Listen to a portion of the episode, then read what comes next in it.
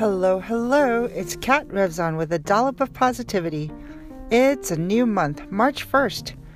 So, how are you going to conquer March? What are your March milestones? I've got a few. I've got a birthday. I want to crush 250 classes.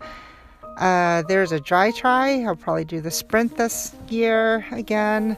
Um, I've got I'm going to try to try a uh, new store, BD Provisions. So I'll drive to different places. Um, what else am I going to work on? Drinking more water. Two more weeks of the Transformation Challenge. Hopefully, I can fit into my lobster pants by the end of it.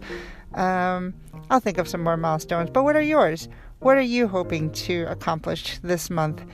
31 days starting today. Let me know. You can write me on a Dollop of Positivity's Facebook page, Instagram, call me, text me, email me. You know how to find me. Till next time. Bye now.